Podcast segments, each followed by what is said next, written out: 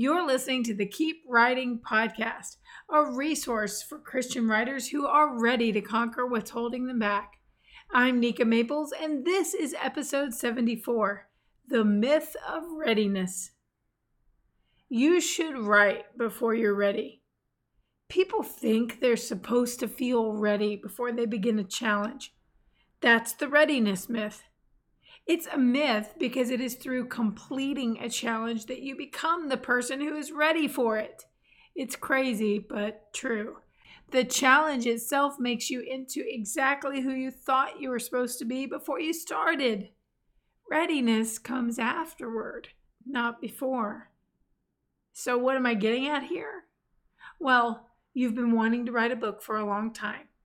In fact, you've been thinking about it a lot in the last year, haven't you?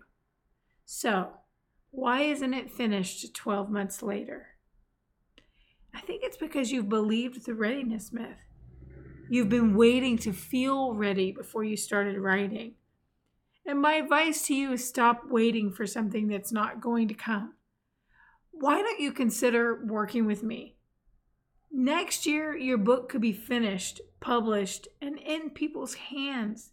The Keep Writing course doors are open do yourself a favor and walk through them. Trust me, you'll be so glad you did. I'll give you everything you need to finish your book this time. Please don't pass another opportunity to get it done. The readiness is not coming. You might not feel ready to write it, but your readers are ready to read it.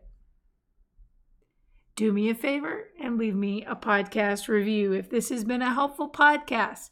So many writers are looking for encouragement, especially Christ centered encouragement. That's what I try to offer three times a week. Leave me that review and tell somebody about it too. Thank you so much.